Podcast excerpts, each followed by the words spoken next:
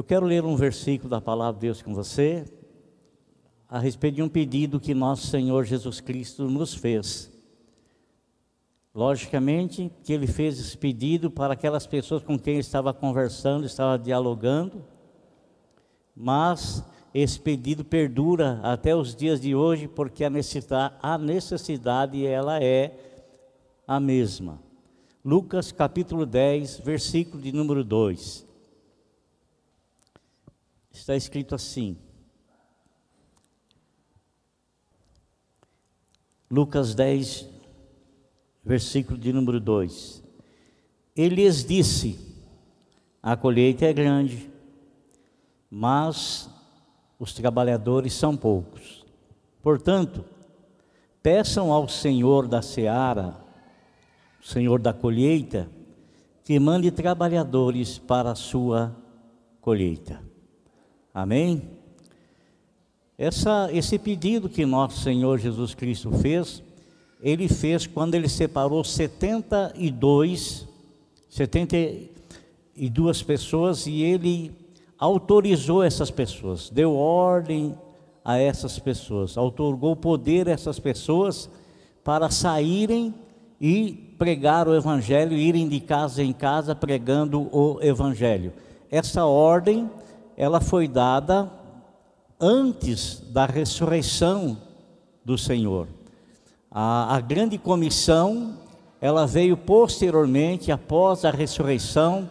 Então aí o Senhor, ele denominou a grande comissão para que a igreja toda fizesse parte dessa comissão, não um nem outro especificamente. Logicamente que nem todos têm o mesmo dom, nem todos têm eh, dons ministeriais eh, para ministrar a palavra do Senhor, mas todos têm dom, todos fazem parte do corpo e o corpo ele é ele, ele recebe do mesmo sangue, da mesma vida, a vida de nosso Senhor Jesus Cristo, que é o cabeça da igreja. E tem algumas coisas na palavra de Deus que às vezes a gente recebeu por tradição ou a gente recebeu por alguns ensinamentos e a gente traz até junto a nós um certo preconceito. Nós não encontramos na Bíblia Sagrada, e são dois aspectos que eu quero falar. Nós não encontramos na Bíblia Sagrada um único lugar aonde o Senhor destinou os seus discípulos para que fizessem uma fizessem uma sala específica para ensinar as pessoas e posteriormente batizá-las. Nosso Senhor ele não batizava, quem batizava eram os seus discípulos, mas nós não vemos nada disso. Nem João Batista também tinha uma sala e dizia para as pessoas: vocês vão passar pelas águas, mas antes eu quero lhes ensinar. Ele não, não existe isso. Nós vemos uma passagem aonde Filipe, ele se aproxima de um eunuco, de alguém que estava em trânsito. Ele veio em Jerusalém para adoração, mas estava voltando para a sua cidade.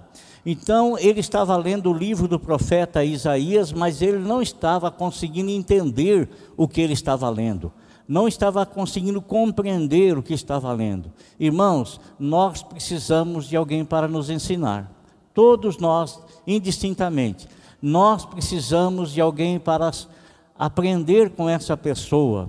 É por isso que existe o dom de mestre na palavra de Deus. Mestre é aquele educador, ensinador das coisas espirituais, quando, se, quando estamos falando de coisas espirituais da Bíblia Sagrada. E Felipe, ele se aproxima do carro de eunuco e ele sobe junto com eunuco na carruagem e eles estão indo embora. E Filipe, ele é questionado por muitas coisas que o eunuco lia e não entendia. E Filipe, então, ele trouxe discernimento, entendimento para o eunuco, e ele falou muito sobre o batismo, sobre o batismo. Filipe não teve tempo de dar uma aula para ele especificamente, vários dias consecutivos. Isso é ruim de forma alguma. de maneira alguma. Quanto mais nós aprendemos a respeito da palavra, quanto mais fundamento nós temos, mais firme estamos. Por quê? Porque nós temos do Senhor aquilo que nós conhecemos dele. Aquilo que nós conhecemos dele. Não é à toa que nós encontramos constantemente o Senhor Jesus Cristo chamando a nossa atenção para nós nos dedicarmos a lermos a palavra de Deus. Ele disse para Marta: Marta, olha que Maria, ela escolheu a boa parte, isso nunca lhe será tirado. Porque Maria deu tempo para ouvir as palavras que o Senhor tinha com, com certeza para ensiná-la. E o Senhor sempre tem palavras para nos ensinar. Sempre, sempre, sempre Ele terá palavras para nos orientar. Então, não houve tempo de Filipe fazer isso. Mas, por quê? Porque o, o eunuco estava em trânsito. Mas ele chegou a tamanha convicção no coração que chegou o um momento que ele viu águas, ele disse: Olha aí, água, o que, o que impede eu ser batizado? Filipe fez uma pergunta a ele: É lícito se você crer de todo o coração. Você crê de todo o coração? Ele disse: Eu creio de todo o coração que Jesus Cristo é o Salvador. E lá, o eunuco, então, o Filipe desceu com ele nas águas e o batizou. Porque estava em trânsito. Nós, amados irmãos, é, nós temos curso de batismo e nós vamos fazer um batismo daqui uns dias. E é muito importante, você que não é batizado, é muito importante você participar aos domingos, logo após o culto da, da manhã, entre as 9h45 e 10 horas, inicia-se a escola bíblica. Né? E aí numa sala específica, a irmã Marlene está ensinando as pessoas que querem passar pelas águas. Está dando várias aulas, por quê? Porque nós queremos que a pessoa, ao ser batizada, ela tenha conhecimento daquilo que ela está fazendo. E é uma oportunidade para ela tirar todas as dúvidas também. Mas isso não quer dizer, não quer dizer que uma pessoa ela chega na igreja, está acontecendo o batismo e ela e ela ouve a mensagem, porque antes do batismo nós sempre falamos sobre o batismo, orientamos sobre o batismo. Isso não impede de uma pessoa naquele momento falar: Não, eu quero ser batizado, eu, eu, eu, eu amo a Jesus de todo o meu coração e eu quero ser batizado. Então, nós não iremos ter e pôr nenhum empecilho para a pessoa, nada, nada, nada, nada. Nós iremos batizá-la também, mas o conselho maior é que tenhamos então as pessoas passem então, tendo a oportunidade, elas aprendam, né? Aprendam para ser batizado.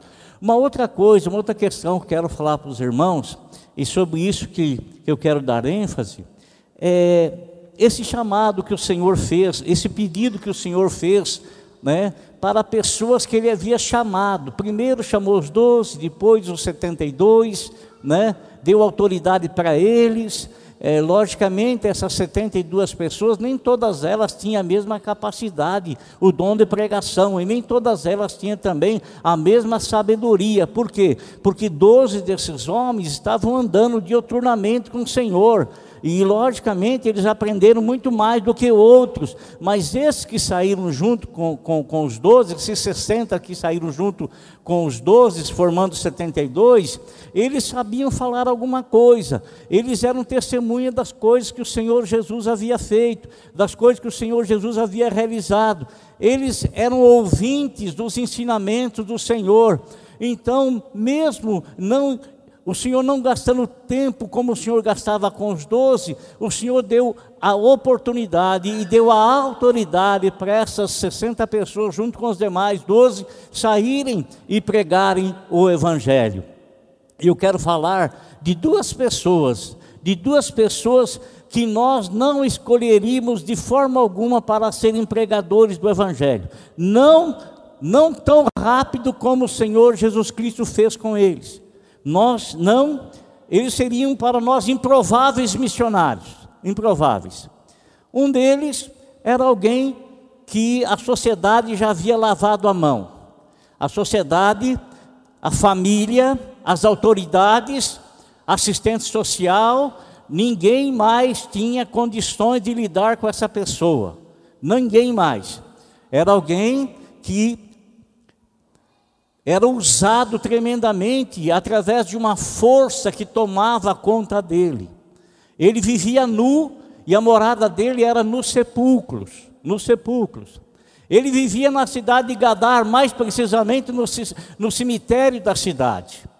Nós não sabemos qual era a alimentação dele, mas a, a gente pode ter uma certa, uma, um certo pensamento, né? O que, que ele se alimentava, se é que se ele se alimentava, né? Mas ele vivia ali, ele era totalmente dominado por uma legião de demônios, seis mil demônios. Uma legião contava-se seis mil demônios.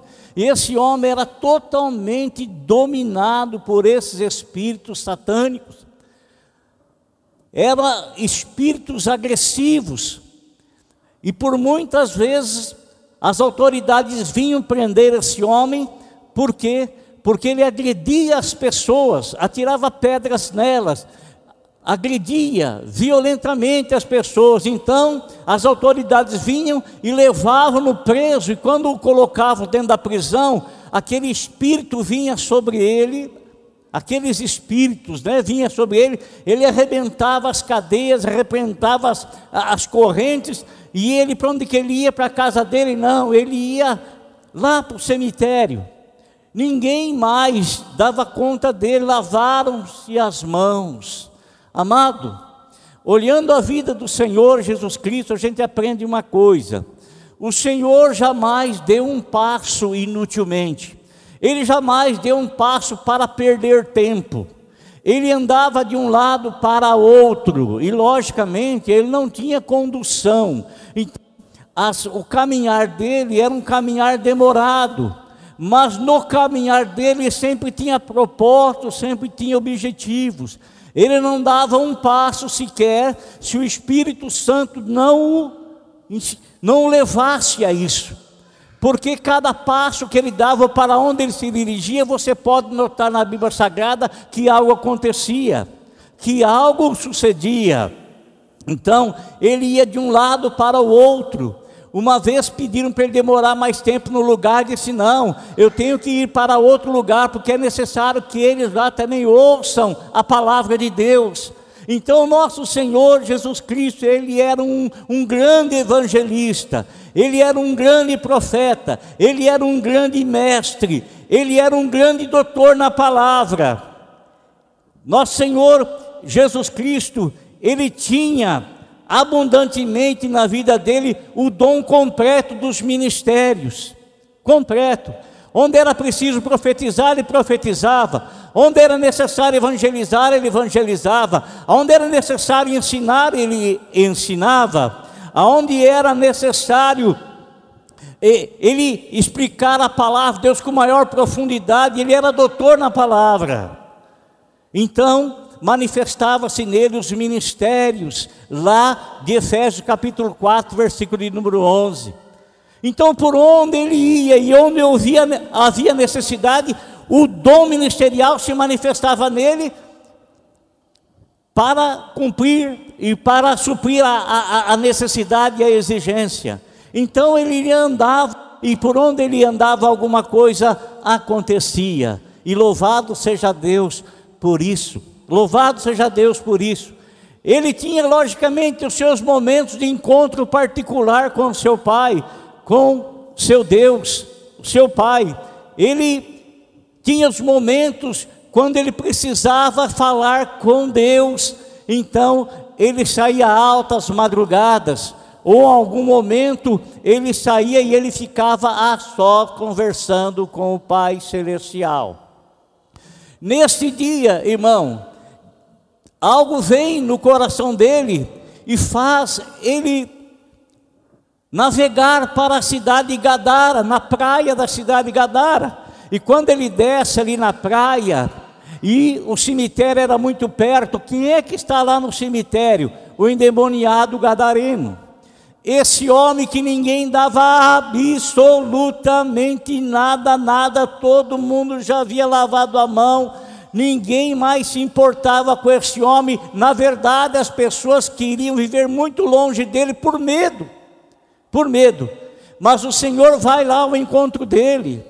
Quem sabe, amado, Quem sabe se a família dele não estava pedindo a misericórdia de Deus com respeito a ele?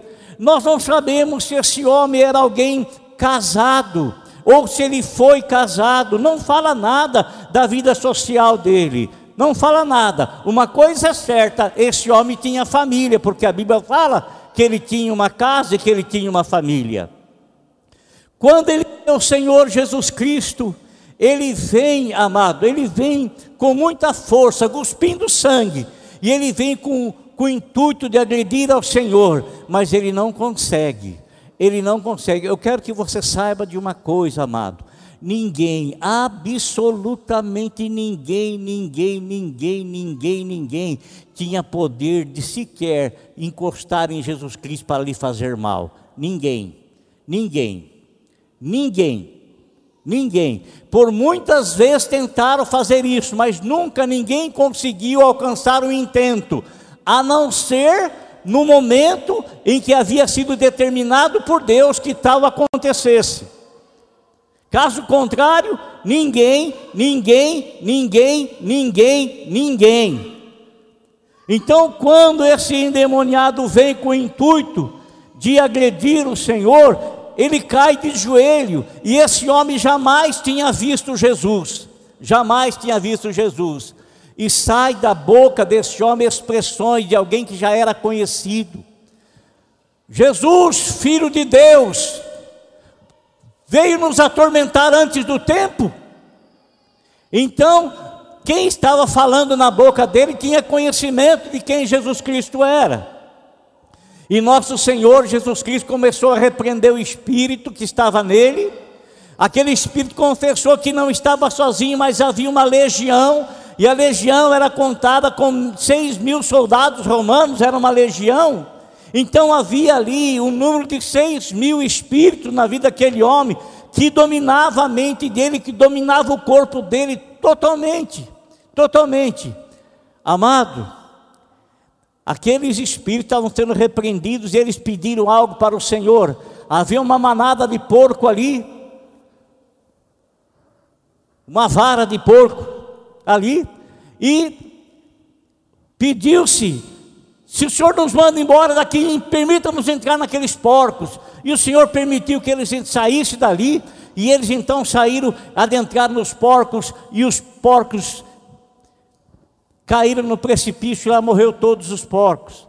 Logicamente, logicamente, a notícia espalhou-se, espalhou-se. E as pessoas da cidade de Gadara vieram ali e viram o que havia acontecido com os porcos. E viram também o ex-endemoniado sentado aos pés de Jesus em perfeito juízo em perfeito juízo. Eles viram aquele homem que eles conheciam muito bem, sabiam da fama dele, sabiam que aquele homem era perturbado, sabiam das condições espirituais daquele homem, sabiam das condições sociais daquele homem, sabiam o estado que ele vivia, e agora eles contemplam aquele homem sentado aos pés do Senhor Jesus Cristo. Amado, era de se esperar era de se esperar que aquele povo todo agradecesse ao Senhor por estarem vendo um grande milagre sobre o qual já tinham lavado as mãos. Não havia condições de ninguém de, de sarar esse homem, de melhorar esse homem, de curar esse homem, de libertar esse homem, mas eles não estavam preocupados em ver aquele homem são. Eles ficaram preocupados porque os porcos que lhes pertenciam caíram no precipício e morreram todos, e eles não quiseram receber Jesus na cidade. Não quiseram receber Jesus na cidade. Falaram para o Senhor ir embora. Vai embora. Vai embora. Vai embora. E nosso Senhor Jesus Cristo, então, não sendo recebido, o que, que ele faz? Ele quer ir embora. E quando ele está se dirigindo para ir embora, o ex-endemoniado fala para ele: Senhor, olha, me permita te acompanhar, eu quero te acompanhar. Vamos ver a resposta que o Senhor Jesus Cristo lhe dá.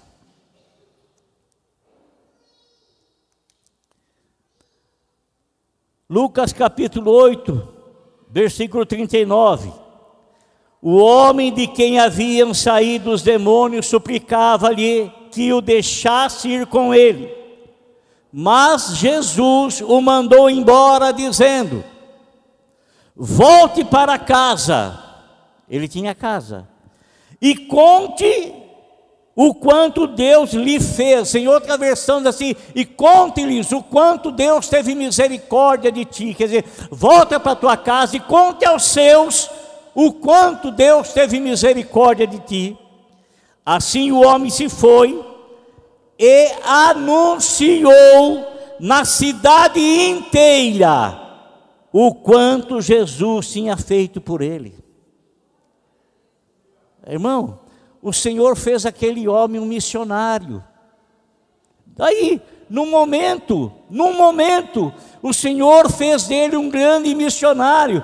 E esse homem, ele não obedeceu Jesus Cristo, porque Jesus restringiu aonde devia ir. Vai para a tua casa e conte o quanto Deus teve misericórdia e o quanto Deus fez por você.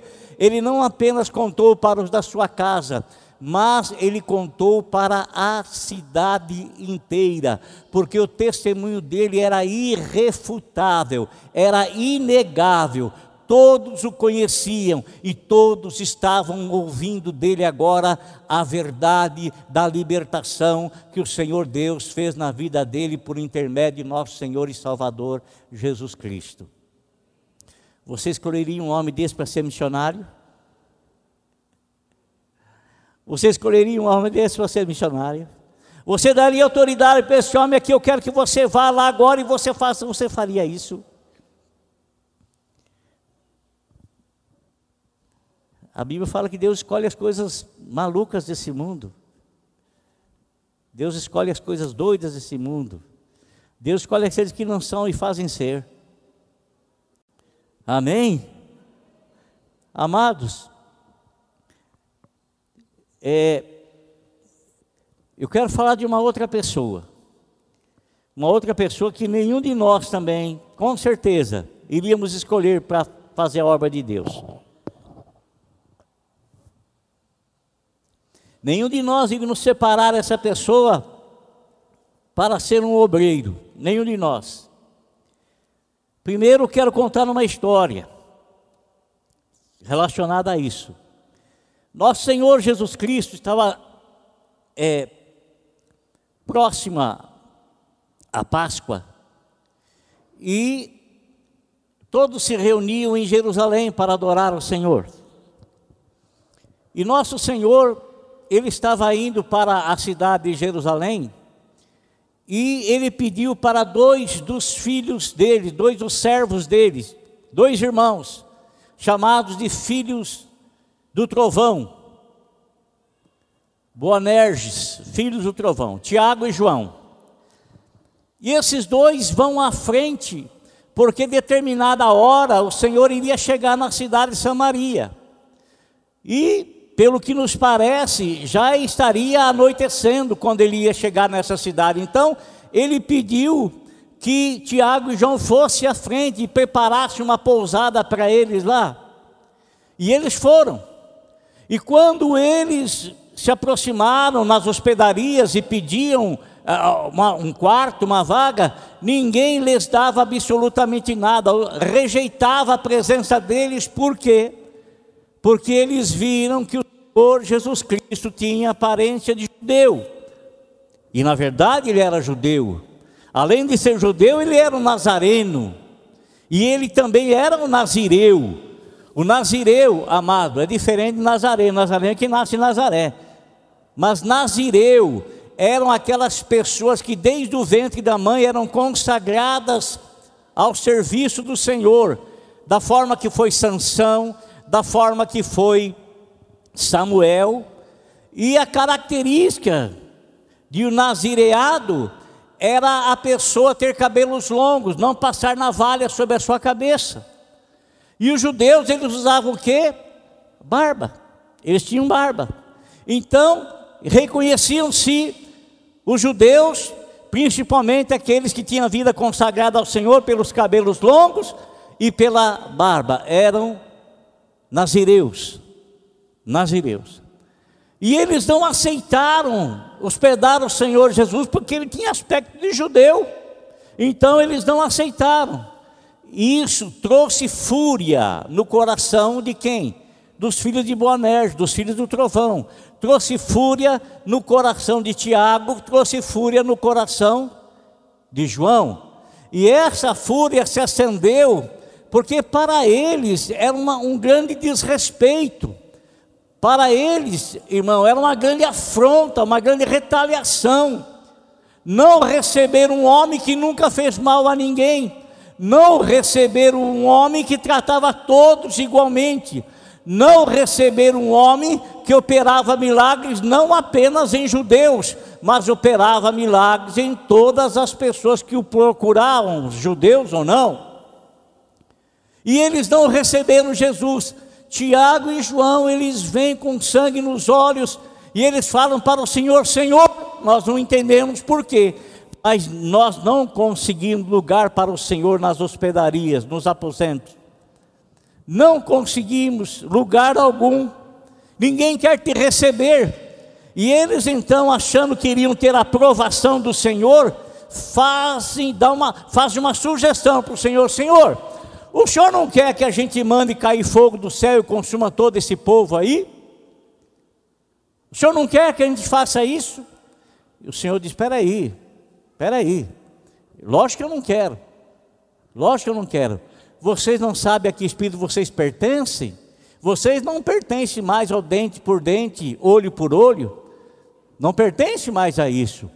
Vocês pertencem à época da graça. E a época da graça é um favor que Deus nos faz sem merecermos. O Senhor Jesus Cristo, amado, ele tinha plena consciência. Esse hino que foi cantado aqui no final, eu não preciso ser reconhecido por ninguém, hum, em absoluto, o Senhor Jesus Cristo sabia que ele veio e que muitos iriam aceitá-lo, mas muitos iriam rejeitá-lo. O Senhor Jesus Cristo, que nem todos abririam os braços e o, o reconheceriam e o aceitariam como Senhor e como Salvador e lhes dariam boas-vindas. Não, ele sabia. Então, quando ele era rejeitado, ele não caía em depressão. Quando ele era rejeitado, quando a pessoa dele não era aceita, ele não ficava assim com autocomiseração. Ele não, ele não ficava assim dizendo, ah, ele não me recebeu, eu fui rejeitado. Ele não fazia isso, irmão. Por quê? Porque ele tinha plena consciência que a missão dele era essa, de ser aceito e de ser rejeitado, de receber boas-vindas e de receber também a rejeição. Ele tinha plena consciência disso, plena consciência. Então, quando ele era rejeitado, ele não permitia que sentimento nenhum alcançasse o coração dele. Ele sabia que aquilo era para acontecer. Então ele fala para os irmãos: espera aí, eu não vim para destruir a alma do homem. Eu não vim para destruir a alma do homem, mas eu vim para salvá-la. Amado irmão, todos os projetos de Deus, nenhum deles pode ser impedido. Foi o que falou Jó. Jó disse isso lá no capítulo de número 42, que os planos e os projetos de Deus, ninguém tem poder e capacidade para impedi-los.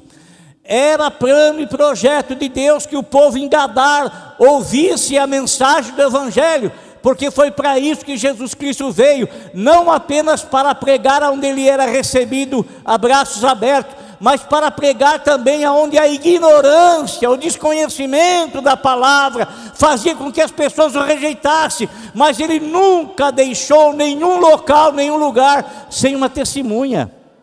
Nunca. Nunca.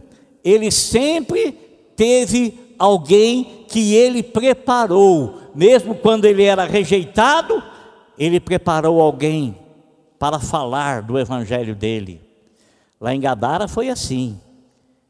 Foi assim. Agora, irmão, ele também tinha um plano de pregar o evangelho em Samaria, mas ele não pôde. A presença dele lá, com certeza, iria trazer curiosidade nas pessoas, porque se ele chegasse naquela cidade, se ele fosse recebido ali, ou se, se, se, se fosse permitido ele pernoitar ali, ele passar o dia ali, pode ter certeza que alguma coisa iria acontecer, iria atrair a curiosidade das pessoas e as pessoas estariam ali para ouvir o evangelho da boca dele. Mas não receberam. E ele também não quis destruir as pessoas por não recebê-lo. Ele não quis destruir ninguém. Ele não veio para destruir ninguém. Não veio. Não veio. Infelizmente, às vezes o sentimento do nosso coração é totalmente inverso do sentimento de Jesus, né? Totalmente inverso. Mas vejam bem, o Senhor tinha um plano, o Senhor tinha um projeto. E o projeto era que o povo de Samaria ouvisse o Evangelho. Passou aquele, aquele momento, passou aquele período, passou algum tempo, e o Senhor novamente vai para Jerusalém. Ele está indo para Jerusalém. Bem, quando ele está indo para Jerusalém, ele chega exatamente meio-dia, meio-dia, num local, num lugar, que os samaritanos, eles diziam que aquele ali era o lugar de adoração a Deus. E que o lugar de adoração que os judeus adoravam lá em Jerusalém era errado. Então havia essa divergência entre judeus e samaritanos. Os samaritanos, eles têm o Pentateuco, os cinco primeiros livros da Bíblia. Os demais eles não têm porque eles não aceitam. Mas eles têm os cinco primeiros livros da Bíblia. E eles tinham no coração deles de que o Messias, o Salvador, quando viesse, iria se manifestar ali naquele poço. No poço que Jacó havia, havia perfurado. Eles tinham isso na mente deles que o Messias iria se manifestar ali. Nosso Senhor está chegando ali, meio-dia, ele está cansado, ele para ali naquele poço. Será que tinha algum propósito? Será que tinha algum objetivo? Os discípulos não desconfiavam de absolutamente nada. Irmão, quantas vezes Deus tem planos, o Senhor tem planos que diz respeito a nós, e às vezes a gente nem desconfia, a gente não consegue enxergar, a gente não consegue discernir, a gente não consegue ver espiritualmente da forma como o Senhor Jesus Cristo vê. Os discípulos foram comprar comida e eles foram comprar comida. Enquanto eles estão indo comprar comida, vem uma mulher samaritana. Essa mulher samaritana vem ali para tirar água do poço e ela passa assim, ela vê aquele judeu ali do lado, ela só dá uma análise na pessoa dele e ela passa nem fazendo conta daquela pessoa que está ali. Nem fazendo conta. Amado, por quê? A divergência religiosa. Olha, às vezes, querido, às vezes a pessoa se converte, ela se converte ela não quer mais olhar na cara dos parentes, não quer mais olhar na cara dos antigos amigos, não quer mais olhar na cara de ninguém. Ela se converte, ela põe um tapão assim na frente, ó. E ele às vezes acha, ah, agora eu sou crente, agora eu sou evangélico. Ele acha que ele está num pedestal maior do que todos os demais. Amado irmão, que Jesus tenha misericórdia de quem pensa dessa maneira.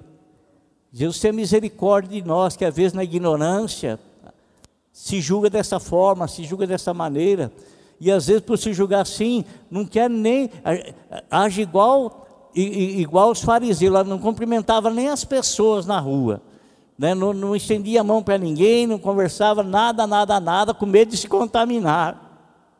Né? Mas o Senhor, amado, é o nosso exemplo maior, não é verdade? Com quem que ele não quis dialogar? Com quem que ele não quis conversar?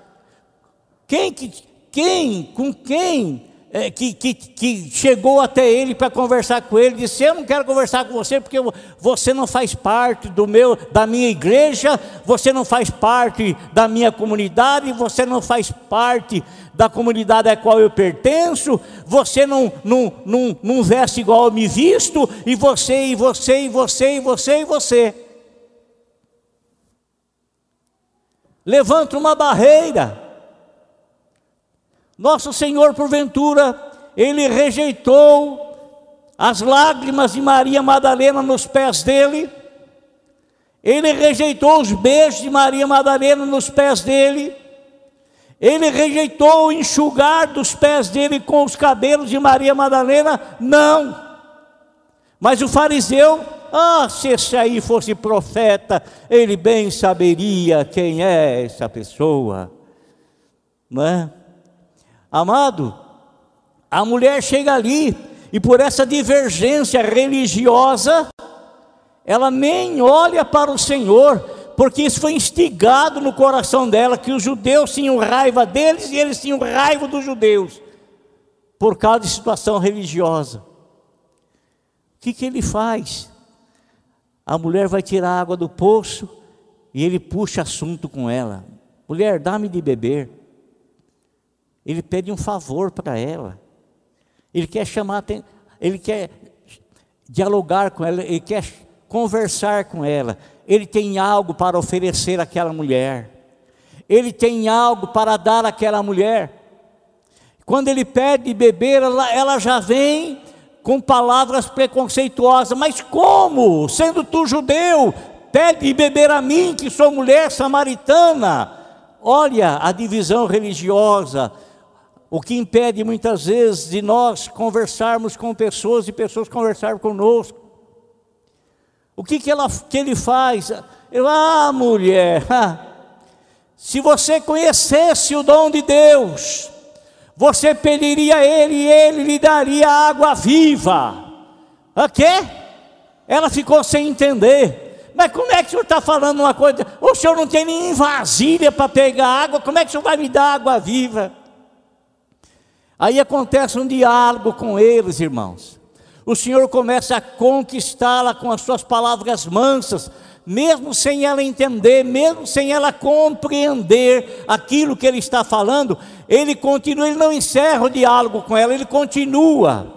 E o que, que ele fala para ela? Mulher, vai lá e chama teu marido e vem aqui com ele. Ela falou: Ah, mas eu não tenho marido. Eu tive cinco maridos. E esse homem com quem eu vivo agora não é meu marido. Aí ele falou, ele falou é verdade mesmo. Ó, você teve cinco maridos. Melhor, foi ele que disse.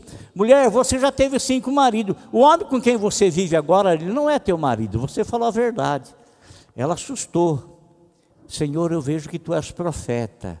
Amado, os samaritanos estavam esperando o Messias se manifestar ali. E ela disse: quando se manifestar o Messias, o esperado, o enviado, o Cristo, então ele vai nos dizer corretamente onde é que se deve adorar. Aí o Senhor se manifestou completamente a ela: sou eu, eu que falo contigo.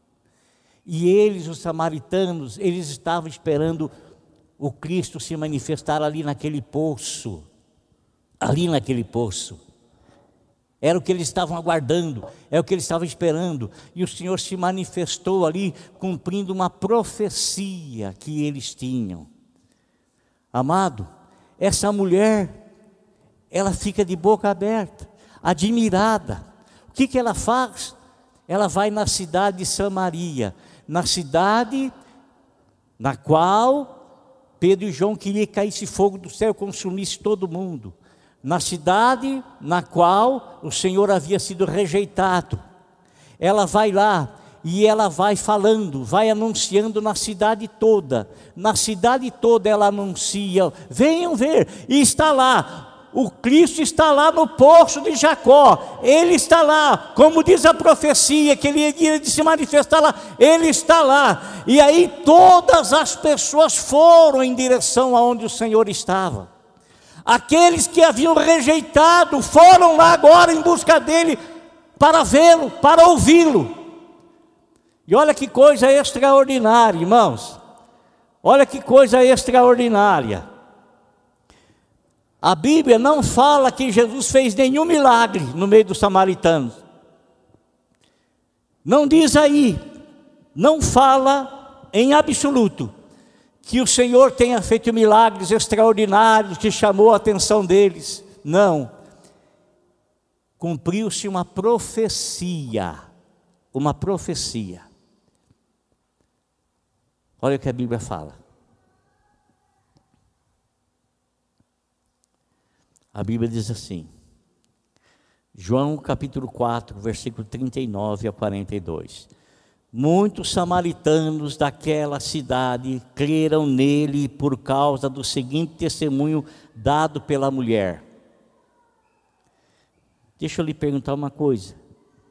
Você regimentaria essa mulher para ser uma missionária?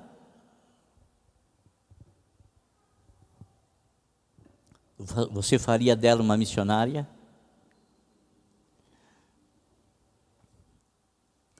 ele disse, por causa do testemunho dado pela mulher, qual foi o testemunho? Ele disse tudo o que tenho feito. Assim, quando se aproximaram dele, os samaritanos insistiram que ficasse com eles, e ele ficou dois dias. Versículo 41. E por causa da sua palavra, muitos, muitos outros creram.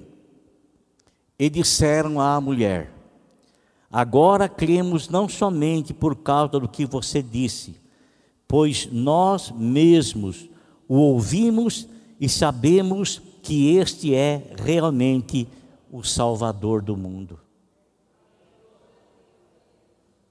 Está tá me vendo, irmão?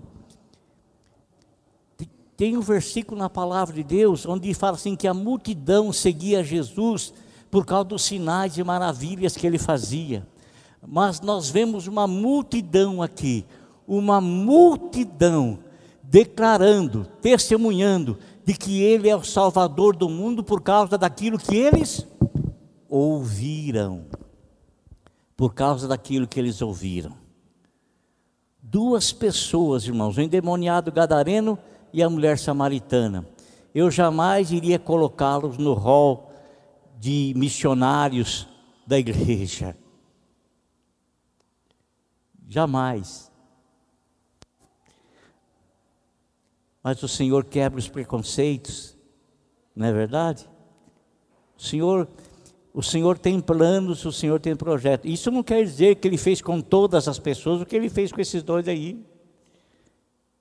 Porque em muitos lugares Ele nunca foi rejeitado, então ele pôde testemunhar abertamente, mas nos lugares onde foi rejeitado, ele preparou essas pessoas que nós não haveríamos de preparar, não iríamos prepará-las para, mas ele as preparou e trouxeram frutos maravilhosos do testemunho que eles deram.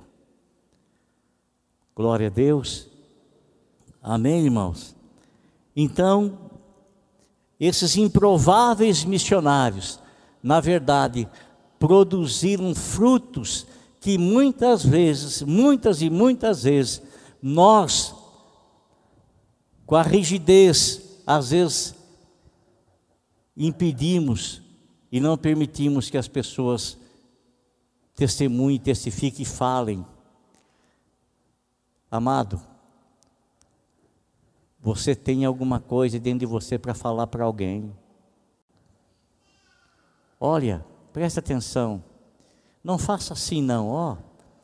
Você vai numa casa fazer uma visita e às vezes você fala assim: ah, eu preciso trazer o pastor aqui para ele para essa pessoa aceitar Cristo como Salvador. Não faça isso, irmão. Você está ali, você está ali no momento, você está ali na hora.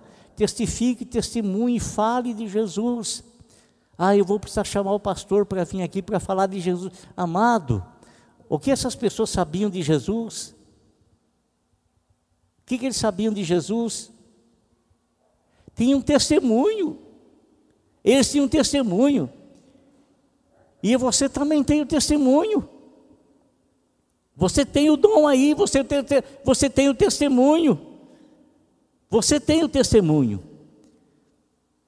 Não prenda isso.